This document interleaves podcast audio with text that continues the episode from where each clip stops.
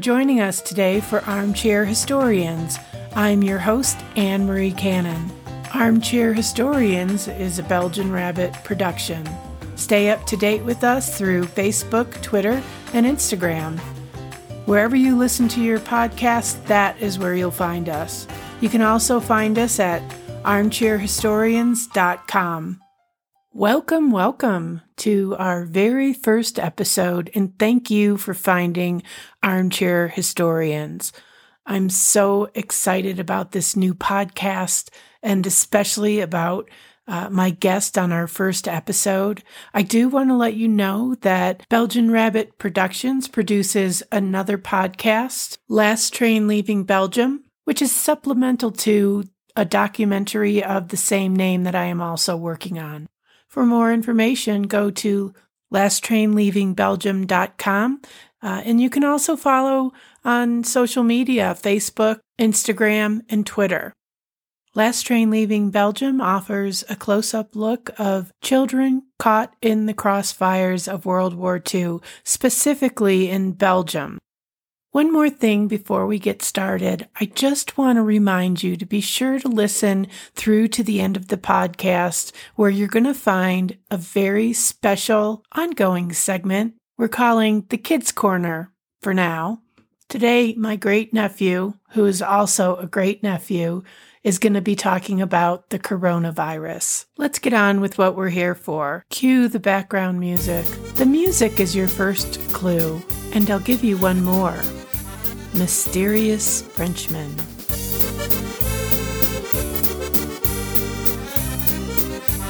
Welcome to our very first episode of Armchair Historian.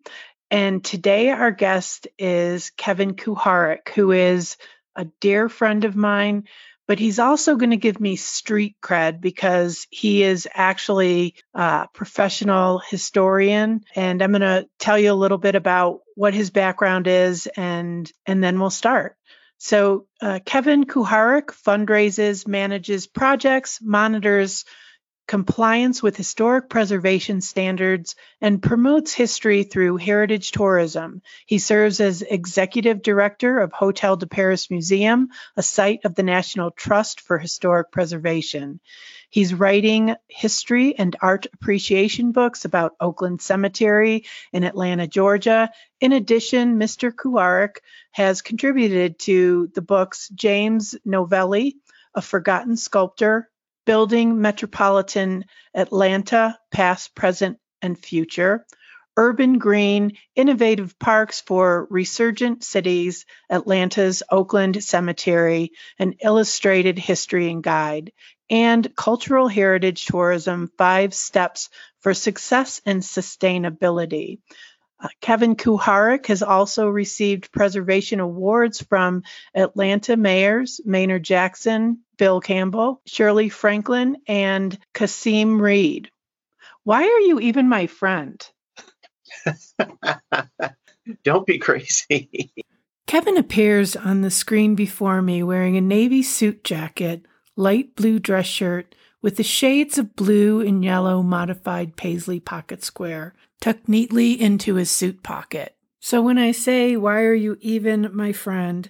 I mean it in a self effacing, tongue in cheek sort of way. He's got an air of polish and class about him, but when you sit down and talk to him and really get to know him, you find out that he is kind and warm and inviting. Not only does Kevin have a great sense of style, he's an accomplished professional in the field of historical preservation, but somehow, for a reason unbeknownst to me, we have become good friends and partners in crime. Well, welcome to the program. Welcome Hi. to the program and thanks for being here. Well, I appreciate the invitation looking forward to exploring a little bit of history with you. So, uh, every program starts with the lead in question, which is uh, What's your favorite history? That is not an easy answer for me. And so I've, I've put some thought into this. You were nice enough to give me a heads up. And I waffled for a while and then I understood what the answer was. And it changes over time. So when I was a child, I was very interested in Colorado mining towns. And then when I left Colorado and began my career in Atlanta in historic preservation, became Victorian burial grounds. And then moving back to Colorado to a mining town, once again it became mining towns. That's interesting. I also forgot to say that uh, Kevin is uh, speaking to us through GoToMeeting app because we are in the day and age of coronavirus and we're all on stay at home orders from our governor in Colorado. So he is speaking to me from his home in Georgetown, Colorado, and I am not in the same room with him. I'm in my uh, sound studio also in Georgetown, Colorado. That was a lot. You really gave a thoughtful answer to that question, which I definitely appreciate. We can't really talk about all those different histories today because we're limited in time. So I want to ask you, what is your favorite history that you're going to be talking about today? Well, that would be Louis Dupuy's Hotel de Paris in Georgetown, Colorado, the site that I operate. And specifically, we're going to talk about something well, that's related to what we're going through in the world today. That's right. It is topical for sure.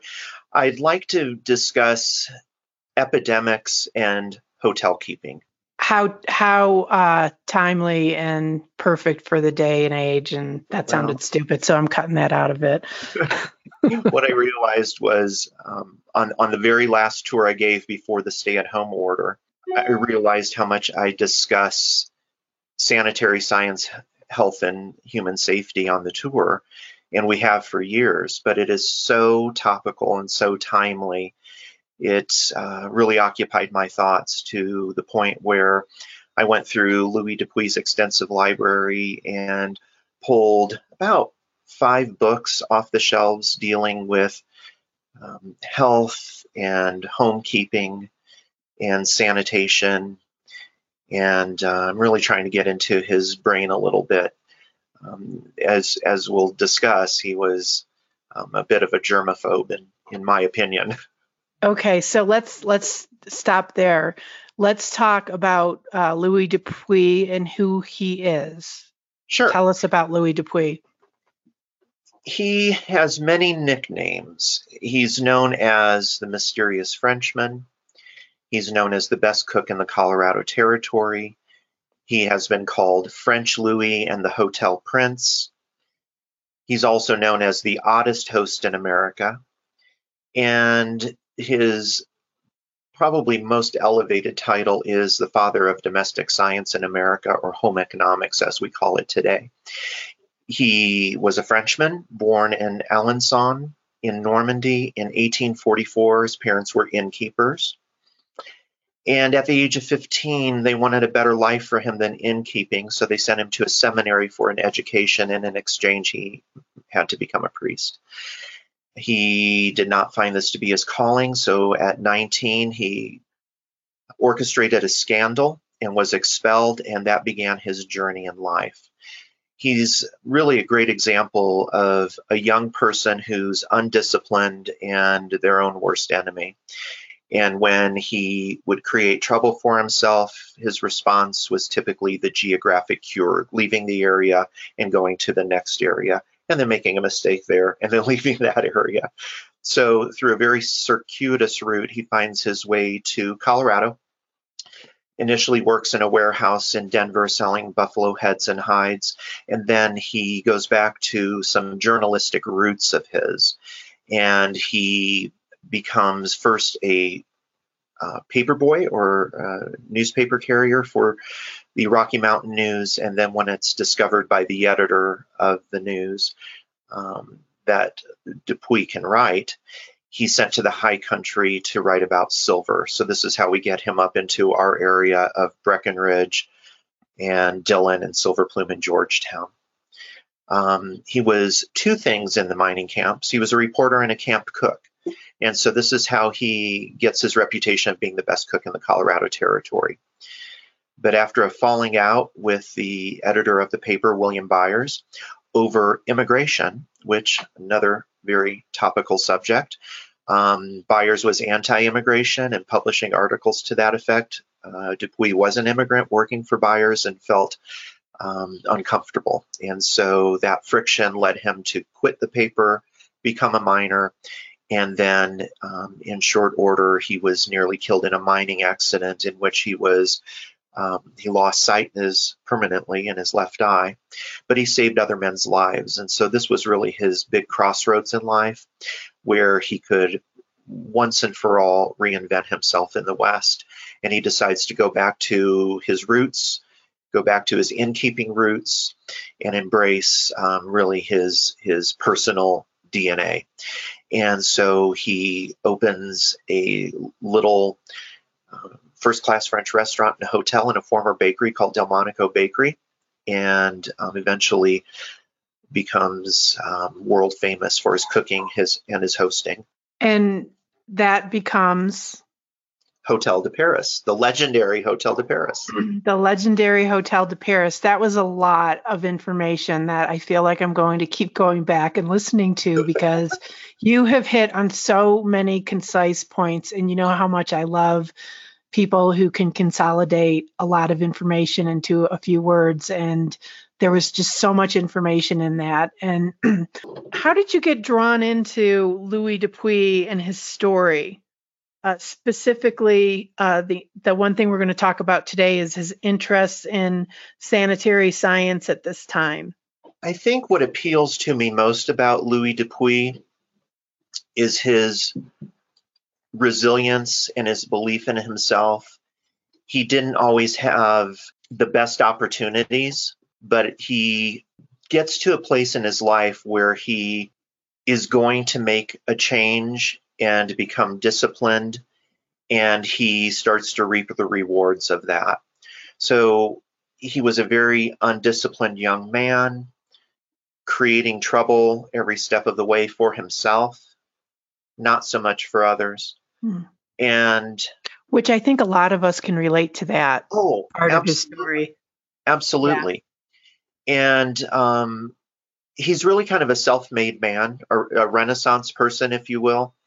And so I really appreciate the uh, soul searching that I think he does, especially when he has a brush with death. I think that soul searching is something that not everybody does in his or her life, but I think it's a very necessary exercise to understand oneself, take ownership of what you can, get rid of things that maybe are baggage, and really hone in on who you are. Another part of the story that I really like his story is that he goes back to his roots, and this is where he finds his greatest success. He's interested in many things, and he's thrown into many arenas, some of which he's comfortable with, some he's not. And he ends up coming back to the beginning. And that's where How so? How does he come back to the beginning? When he's nearly killed in a mining accident, he is then recuperating under the care of nuns here in Georgetown, Sisters of St. Joseph, St. Joseph, Missouri. Uh, this was before they built a hospital in Georgetown. Um, they were taking in charity cases. So he becomes a charity case of the church. And by then, he had lost his faith in the Catholic Church. So he was groomed to be a prince. Or he was groomed. Aren't we all? Take two. he was groomed to be a priest, but it was not his calling. So the way he gets out of this obligation to be a priest, because in trade he gets a formal education, he goes to the cathedral at at the seminary at Sées, France, and this is where he was boarding and where he was being schooled. And he decides to commit sacrilege against the sacrament. And the way he does this, he's in a Mass, they're conducting communion. He accepts the communion wafer, chews on it, and spits it out onto the floor of the church. so this is just a great example of, of a young man who's creating trouble in his life, and, and his response to the consequences is the geographic cure. He leaves the area and he goes to Paris, and he really of course doesn't know what his future holds and so he goes to his roots a little bit he he goes back to a familiar part of his life which is um, hotels and restaurants innkeeping And so he gets employed by a hotel restaurant in Paris. Um, I have the feeling it might be Cafe de la Paix, which is still in business. It's right there by L'Opéra. He was washing dishes, so he was at the bottom rung of his career. And then he decides to become an apprentice cook, training to become a chef. But after about a year of formal training, and of course, remember, he brings with him experience of cooking and innkeeping from his youth. Um, so he's got that DNA and then he's got some formal skills, but he doesn't feel it's for him. And so mm-hmm. he quits cooking after about a year and he becomes a journalist in London, England. okay. I want to backtrack there for a second because as you can see in the video, which if you're just listening to the podcast, you won't see, I am wearing a beret and I'm wearing the beret in honor of Louis Dupuy, but also in honor of my uh, personal heritage, uh, French. My mother uh, grew up in France. Uh, she was half Belgian, half French. And when you were talking about Louis Dupuy going to seminary, that just it triggers so much in me because I am a former Catholic. I was raised by a French woman who was, you know, raised in the the traditions of the Catholic Church and I eventually leave the Catholic Church, but at the same time I do there are similarities in my story. I do come back to the Catholic Church for comfort at times, like when my father passes away and the rituals of the church and um, there's just there's a lot for me personally that I can relate to uh, Louis' story because since we're friends and you are the executive director of the Hotel de Paris, I know a lot about him. I love that I can just walk up the street and hang out with you when you're giving tours during the day or, you know, go to all the events there. And part of it is my own, you know, connection to the heritage. And I love that about him. I love, I also love the fact that, yeah, this is your job, but it's more than just your job. And what I know from you is that, you know, there's other museums in town or museums that we talk about, and uh, there's executive directors who don't necessarily connect to the person in history whose story it is the way that you connect to Louis. And that's one of the things that I love about listening to you talk about Louis, and I never get sick of it. It's because you're constantly finding new things, the details, you're always um, learning new things. You don't know everything about him, and you're open to learning new things about him, and you're constantly sharing uh, that information with. Uh, the public and the people who come to the hotel. What is it that resonates with you as a person about Louis' story? His resiliency and his ability to embrace opportunity. Um, in a nutshell, I would say second chances. His story is really about second chances. And that meshes so well with the Western experience of reinvention. People were just looking for opportunity. I think we're all looking for opportunity. Especially up here in the mountains in Colorado and Georgetown, I see that a lot. And I I have that experience as well. I came here because I was looking for a change, looking for an opportunity in my life. And um, I think it's interesting that he comes here and I mean, he does it all. He does it all. He's first he's in seminary, then he's working in restaurants in France, and then he comes Oh, and then he's a journalist. You were just starting to talk about his journalism career in France. And then it's almost like he comes back and goes through all the paces again, but with the new the new perspective of his experiences and his age and um, it's it's almost like he he's constantly refining himself based on his history and what he's learned from his history. He's a person who is self-critical. After he does his soul searching he holds himself to a standard and it's self-imposed. He expects things of himself and he becomes accountable not only for his present, but he tries to mop up his mistakes of the past. An example of that is the unfinished education um, when he leaves the seminary. When he gets to a point in his life where he has free time and expendable income because of his business success at the hotel, what he does is he invests in a large personal library, which was once described as the finest in the state. And it has survived intact and it's still on site at the hotel. And what he does with this, of course, it is a status symbol for him because of the immense investment in a resource like that, a personal resource like that. It's not a public library, it was a personal library. But he's using it to go back and finish his education on his own. And so this is that accountability and that structure and that discipline that he was lacking as a young man. And the best example is how he really goes back and expects something from himself. He does this in several arenas in his life. One is education, but one other arena that he leaves really for last and never really masters is his relationships with women. He gets to that in his 50s when he. Does he ever get married? No, he. I would describe him as a womanizer and as a playboy about town. Um, Sounds like my grandfather, the Frenchman. so, is there what else do we need to know about Louis Dupuy? You started telling us about, I think I interrupted you. You were talking about how he went to, I think he went to Paris. Where did he go to be a journalist? He went to London and worked as a journalist for about a year. His assignment was reviews and translation. So he spoke four languages his native French, Latin because of the church, German, and English.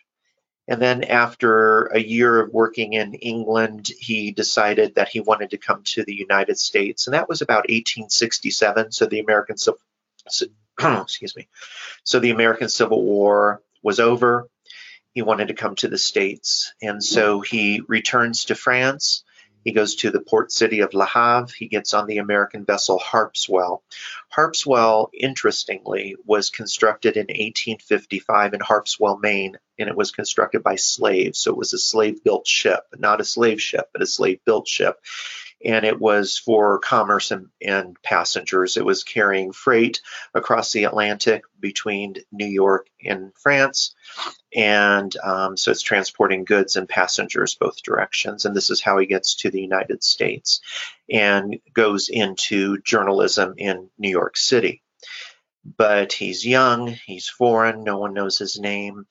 Uh, so he would be writing articles that he sells. So freelancing basically but his plan falls apart and he's suddenly broke and desperate and he's desperate enough to plagiarize. He takes someone else's article and sells it to the editor of frank leslie's illustrated newspaper the biggest newspaper of the day. And of course the editor recognizes the article as someone else's. And so this is more trouble that is created and again, the response is the geographic cure. And so he moves from New York, um, um, courtesy of the U.S. Army by enlisting in the U.S. Army. And what I haven't told you is that he uh, has two names. And this is why two names. He, yes, this is why he's known as the mysterious Frenchman. So his given name is Adolphe Francois Girard but he takes on the name, the alias, the assumed name Louis Dupuy, um, due to his trouble in the army. So he enlists in the army to get out of New York. He's shipped west. He first lands in Fort Riley, Kansas, and after that, he makes his way to the Wyoming uh, territory, to Cheyenne, Wyoming, to Fort Russell, which today you would know as Warren Air Force Base he was a clerk in the army. So it was sort of a cushy post that he had. He would have been assigned clerk because he was literate. He was working as a journalist. So he speaks four languages, he reads and he writes. But there were problems with the army. At that time, of course, Cheyenne being so distant from Washington, D.C., there was very little oversight. So here in the West, the desertion rate was one third, quite high. So what this, what year was that again? This would be about 1869. Okay. And he ends up Adolphe Francois Girard, enlisted man, deserting the U.S. Army at Fort Russell. At that time, the punishment for desertion was execution, and so a very serious offense.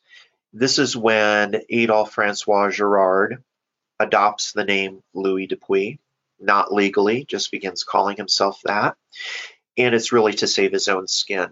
Uh, so he becomes. Do you know why he picks? Do you know why he picks that particular you know, name? I have a theory about this name Louis Dupuy. I did some research and I found an 18th century Louis Dupuy who was a scholar and translator. Well, Adolphe Francois Girard was a scholar and translator so i and french and so i feel that that was enough of an overlap that he saw himself in this um, other person and uh, took on that name he would refuse to talk about his past. He would say something along the lines of what past what's past is unimportant. I only look towards the future. So this keeps people at bay and it's That's a very French thing too, I'll tell you, because my mother would say very similar things. She never liked to talk about the past. Mm. Not that she really had anything to hide, but it was a thing and I'm wondering if that's I mean, I'm just saying it's a very French thing because of my own experience, but it seems like there is a certain kind of attitude there, you know, nose to the grindstone, uh, full steam ahead kind of thing. I don't know. But of course, he does he does have something to hide. He doesn't want to be executed. I mean, that was a that was a, a that was a drastic solution to uh, his situation. It's it's like he keeps getting making these decisions and getting in more and more hot water. Right.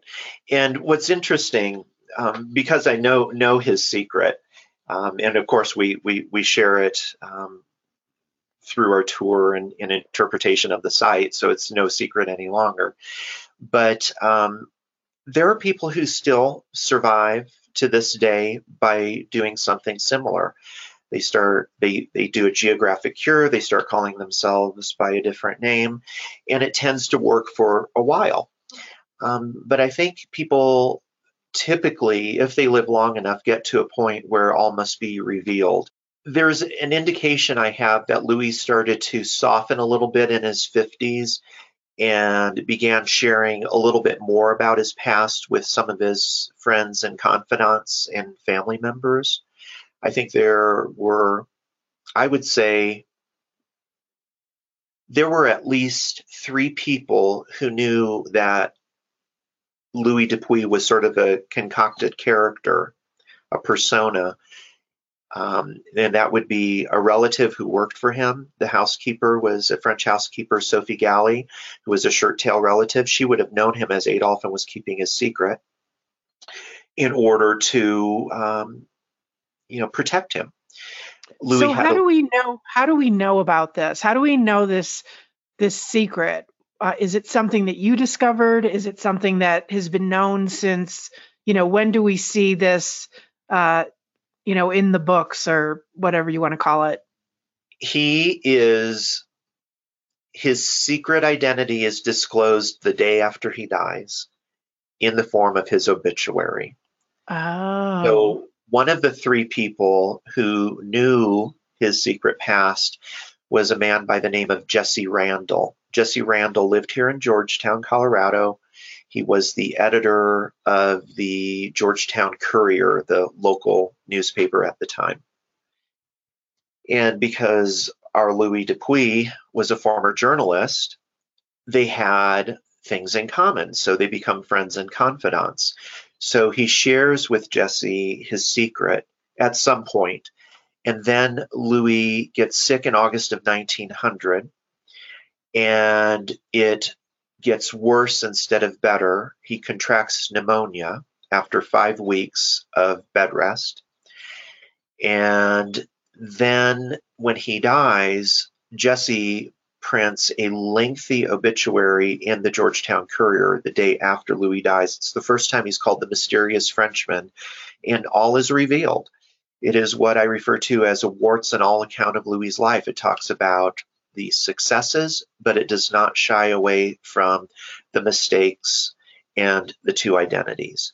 So, do you think that that was a betrayal of their friendship, or do you think that was something that Louis uh, approved of or would have approved of? I really don't know. Let's stop there for today with the Kevin Kuharic interview, but stay with us because we have something very special coming up. You know what a podcast is? Yeah, a podcast is like something that you listen to. Yeah, that's exactly. So Ann Ann is starting a new podcast and it's called Armchair Historian. And every episode, I'm going to have a kids' corner where I talk to a kid about usually something to do with history. Finley and I talked about a lot of things in this interview, but for this episode, I'm just going to include the part where we talked about the coronavirus and how it's affecting his life, or as Finley likes to call it, corona. Okay. So this is my mask. So do you have a um one of these? No. Okay. My mom's making some. Do you know what this is for? Yeah. What's it for? It's it's to keep the virus away. What virus? The coronavirus. Oh, okay. So tell me about that. What do you know about the coronavirus? I know a bunch about it. I know like like it kills people sometimes. Mm-hmm. And and yeah. And a lot of times a lot of times it doesn't kill people too, but yeah. the, the reason why we got to be careful is because people who are, you know, vulnerable or sick can yeah. can get really sick, right? So that's Yeah. why. So what have you been doing because of it? What has changed in your life? Uh, mm, I'm doing online school. Oh, okay. So did you used to actually go to your school to go to school before the coronavirus? Yeah, I, I did, but like then then we went out of school and then we then we didn't go back to school. Yeah, So what's your favorite thing about staying home? that that I get to like build with my Legos and stuff. Oh, do you have any of your Legos? You can show me Yeah. later and I'll put it up on my website for the podcast. Okay, because it's pretty cool. Yeah, I know you've called me a couple times and showed me some of the cool stuff you have. Yeah. Hmm. What is a virus? A virus is something a kind of sickness that spreads as if you like cough or anything. If you even like just cough into the air, air it goes to people, and yeah, And then what happens? and then they get the virus, and then if they cough, then another person gets it. Yeah. yeah. Wow, you're really smart. You know a lot about this coronavirus stuff. Yes. So, what is the thing that you you miss the most about school? Um, that I get to like that that I get to play outside with my friends and and I can't play with my friends. What's isolation? Isolation is is like something where you have to like stay at home. Oh, do you ha- you have your mask there? Yeah, Do you know how to put it on? yeah, yeah. I'm gonna put it on. Did your mom make? Yeah, my mom made this, and it's I kind of don't know how to put it on Put it because on yet? Be- because my mom like see Oh yeah, Cut. she has to tie it. Let's see. Put it up to the camera so I can see. That's a really, that's pretty fancy. Now I want to see the green part. That's pretty fancy. And what do I have on my hands? gloves so you don't so if you like like this is what we do sometimes at stores now people bring in like gloves and masks to the stores and stuff so so they don't get the corona Yeah, I I have a bunch of those. Do you? So have you gone out since the um since isolation? Like, do you mean like, um, like To the store or anything like that with your mom or no, no, No. but my mom has been going to the stores just a little bit, but but other than that, we haven't been going out.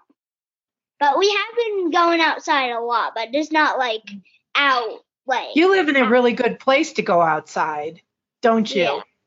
yeah. You're surrounded by mountains and and who's that behind you that I see in the camera there? Laying on the Um, ground. My dog, What's your dog's name? Hoppers. But, like her real name is just Hops. Hops. Is Hoppers like a a fun name that you call her sometimes? Him? I always get confused. Hops is a boy, right? Yeah, no, silly. He's a girl. God, Aunt Ann just forgets. You probably have to like write it down to remember. You know, it's what happens when you get older. Is it's hard to remember stuff. Yeah, I know. to remember. What else has been on your mind about this whole thing? Do you got any questions for me? Uh, not really. I Oh, just okay. yeah. okay. I like your bow tie. Thanks. You look great. You look real snazzy. It's nice to have something to get dressed up for, isn't it? Yeah, What you got there? You got another mask? yeah, two. I have two masks. Those are But they're cool. They're Your mom's really your mom's really talented, isn't she? Yeah. How are your mom and dad doing through this whole thing? Good, but yeah, kind of stressed. Yeah, it's stressful. It's stressful for a lot of people. Yeah. It's kind of scary sometimes. because I like I really want to see my friends again, but like like I want to see my friends like like in real life, not like on on video because because the thing that when I have this meeting at school, this is something that like I it annoys me um that um like computers and stuff that the kids are on like it it sounds like like it sounds like like it's just like people screaming. It like spins my brain around in circles. Oh, I know. That sounds frustrating. it's weird. It sounds like so weird. Sometimes I notice because I've been doing a lot of video chatting with people.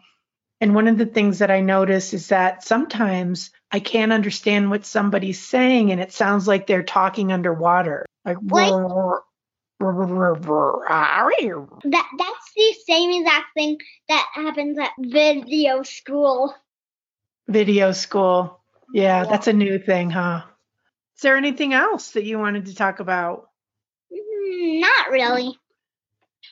Okay. Well, you've been really informative. I'm sure that our audience is really going to love um, hearing about your thoughts on things. Do you have any more questions or thoughts? Um, Well, I don't know. I'm t- trying to think. I mean, if you think of something else, we can schedule another time to talk. Uh, what grade are you in, Finley? Um, I'm in kindergarten. I'm six years old. What's your favorite color? Turquoise. Turquoise. Did you see what I'm wearing? I'm wearing turquoise today. Yeah. We're wearing a turquoise necklace and turquoise um earrings. I am. And I have turquoise in my dress. Yeah. Anything else you want to tell me about yourself that I can put in your bio on the podcast page that you want people to know? This is something another thing about the corona that that you all say stay safe and you wash your hands. And there you have it, kid wisdom. You know, maybe that's what I'll call this segment instead of Kids Corner. Let me know what you guys think. You can reach out to me on social media, DM me through Facebook, Instagram, or Twitter. Should I call the children's segment Children's Corner or Kid Wisdom? Or do you have a better, more catchy title for our kids segment? Let us know. Thanks for joining us today. Be sure to join us next week for part two of the Kevin Kuharic Louis Dupuy interview where we discuss, among other things, how Louis incorporated the science of sanitary practices into the day to day running of Hotel de Paris, ways in which he got it right, and some questionable practices.